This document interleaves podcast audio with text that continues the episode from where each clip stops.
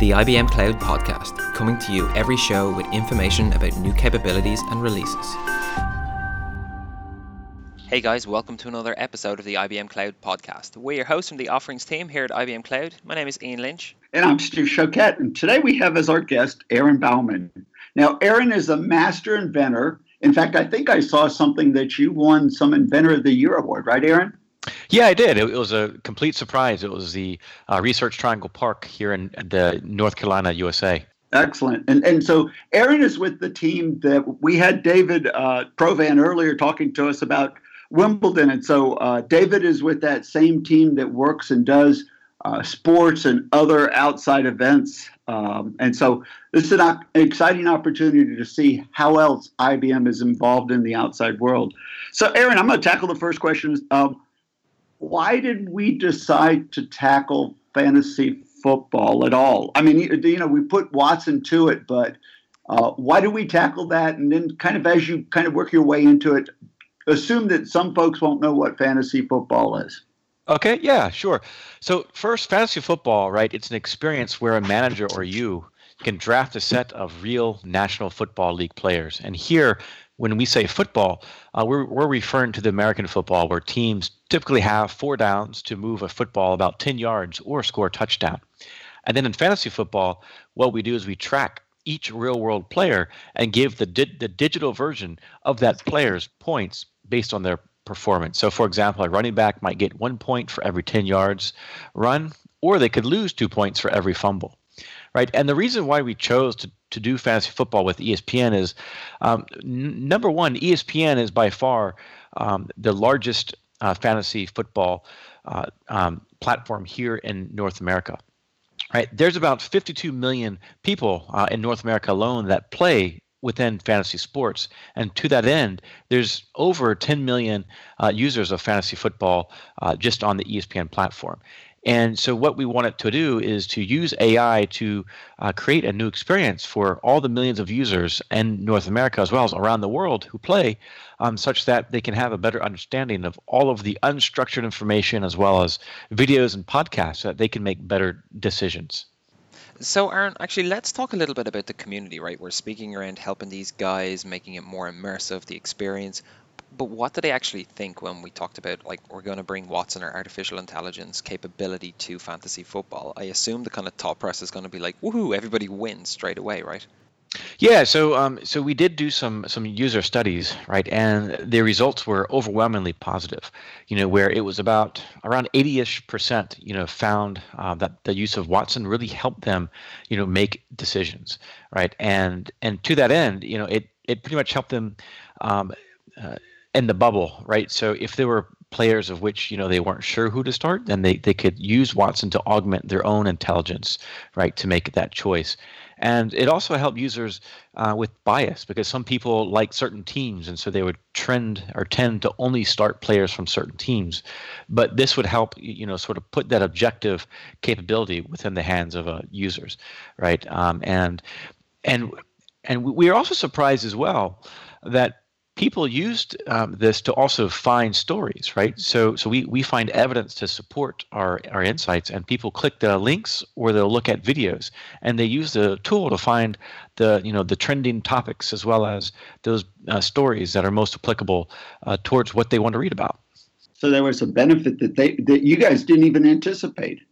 That's right. Yeah, yeah, yeah. Um, part part of that that benefit, you know, was driving traffic, you know, um, through uh, ESPN media, uh, but also for the users because they were able to read the context around uh, de- decision making. You, you know, and and much of what they read, they wouldn't normally have, have read or even found, right? Because there's just you know there's billions of, of articles for people to go through, and you know this helps to find that needle in, in the haystack.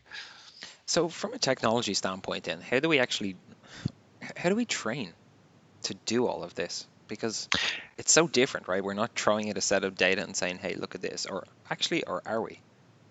Yeah, so so it um, it it was a very large effort to train the system. Um, so so first, I must mention that this uh, system has a patent pending around uh, the all these te- techniques that I'm going to mention, right? So that so it's exciting how novel the system is. But what we do, right, is we um, take in uh, petabytes of of historical uh, data right? And we combine that with stats so we can label the data. So, so for example, we'll have articles that talk about players, and we want to know at that same time the article was written, did a player boom, bust, play with a hidden injury, or, or even play with an overt injury, right? And we in turn have to teach Watson how to read. And so, and, and so we create all these different uh, entity detectors right? And then we run all the articles through Watson so, so Watson can read it. Next, Watson has to understand and comprehend the information. So it's a form of machine reading uh, in a sense. And it takes all the natural text, converts it into numbers, and then those numbers are fed into deep neural networks. You know, that can tell us is a player going to boom, or, or we train it so a player's going to boom, bust, play with an injury, or play uh, with an overt uh, injury. And finally, from there, we then trained all these uh, about 26 different uh, probability distributions to tell us what a player is going to score um, and with what probability and we run sim- simulations over it right? So so it's this incremental approach of taking massive amounts of unstructured data and being able to get different point predict predictions and and to simulate that forward. Yeah, so from I, I guess for my own sake, being in Europe, I don't see a huge amount of American football on the TV. But as you're talking here, I understand the concepts, how it works, and I understand kind of high level the game, right? But this seems like something that could be adapted to soccer or many other sports, or even outside of that, right? Yeah, yeah, you know, you know, it's quite uh, quite amazing about the transportability of the solution. You know, um, let me give you three examples. So one of them could be with the medical services, right? So the same technology could be used to, to determine if a patient is going to have a good reaction to a medication or even a cocktail of a of a medications. And what we want to do is to ensure the efficiency of a drug is optimized right? And then the second example could be with financial markets, right? We can analyze billions of news stories, blogs, videos, and podcasts to get an overall boom or bust probability of, of, of a stock, right? We could even use this type of AI to guide the commercial uh, product development or even R&D, right, of a company. And the third area, uh, you know, you know that pops to my head would be streaming media services, right? So we could use again this same type of AI to determine how and what movie to recommend uh, to a user or sets of uh, users, right? And um, the other part of your question, can this be used for other sports? And indeed, uh, we are looking at actually uh, using it within other sports, and soccer, um, you know, um, has also popped up on our radar too. Oh, that's pretty cool. I was talking to someone just this week that had been with an acquisition of IBM's Aspera.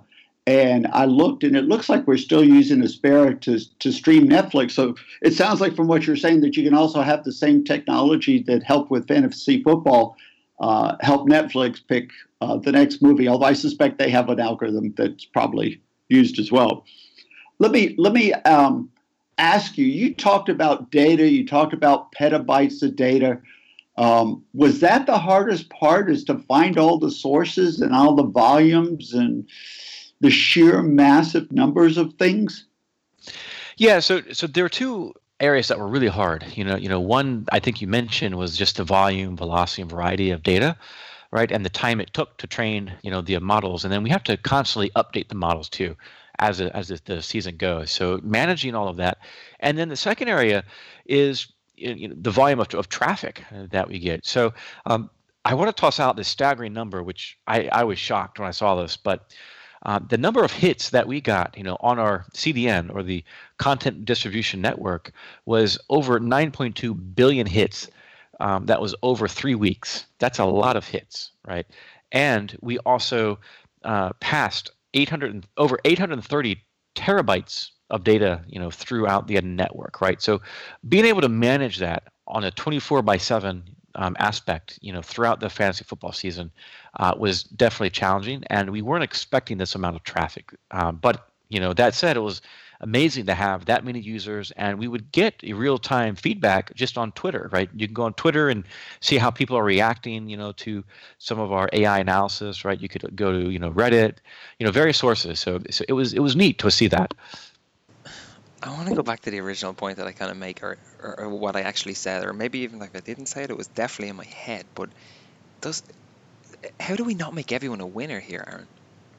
So um, yeah, yeah. So so it's great because you know this uh, this augments human intelligence, right? So so we each have the ability to make our own choice, right? So we can so we can choose to you know take into account what Watson's telling us or not, right? Um, and then we also can interpret it differently too, based upon what, what we're, we're reading. But we try to, you know, sort of baseline uh, everybody's, you know, uh, viewpoints uh, by showing evidence and by showing numbers. But you also have to keep in mind all the different uh, permutations of players and combinations of teams and uh, who you're playing against as well. You know, um, that that really there's no two teams that are alike. You know, so I might start I might I might analyze and assess a player based on Watson's um, AIs, but I might have a different spread of people on my team, on my bench, and I might be thinking about picking up a person off a waiver wire, or even, you know, you know, doing some sort of trade with someone else in my league, right? So it's very contextual, and that contextual piece individualizes and personalizes how someone interprets Watson. So it's so it's different, right, uh, based upon uh, what uh, uh where someone's sitting, even what part of the world they're in, and uh, even even who their favorite team is. Now we do try to take out bias uh, because I do have a biased normalizer um, that does try to equalize our boom and bust, you know, based upon teams. Because I found that, um, you know, if players are on very popular teams like the Patriots, um, that they were more likely to be estimated to boom even though they they they typically wouldn't. So we are overestimating booms for popular teams. So put in a bias normalizer to make it equal throughout all the teams. You know, so so we, we so we do try to get rid of that kind of bias. Does that help to answer the question? Yeah, no, no, no, absolutely, absolutely, totally does. So Aaron, let's talk a little bit about IBM and IBM Cloud specifically. Where, how is their involvement? Were we we just the people who put the technology in place? Did we concept the idea, and where did it all kind of stem from? And who built this?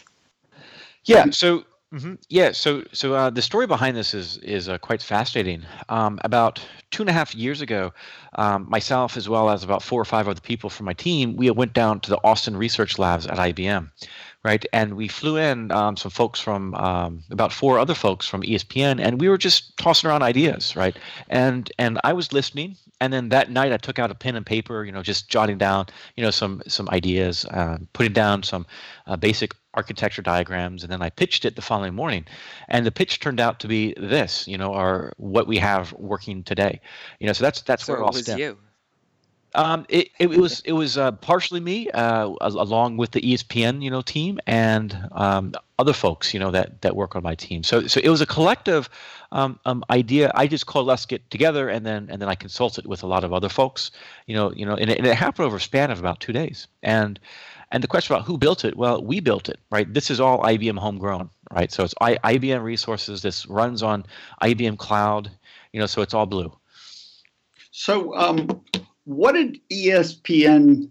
I mean, well, I guess there's really two questions wrapped with this. One is, what does ESPN think of it now?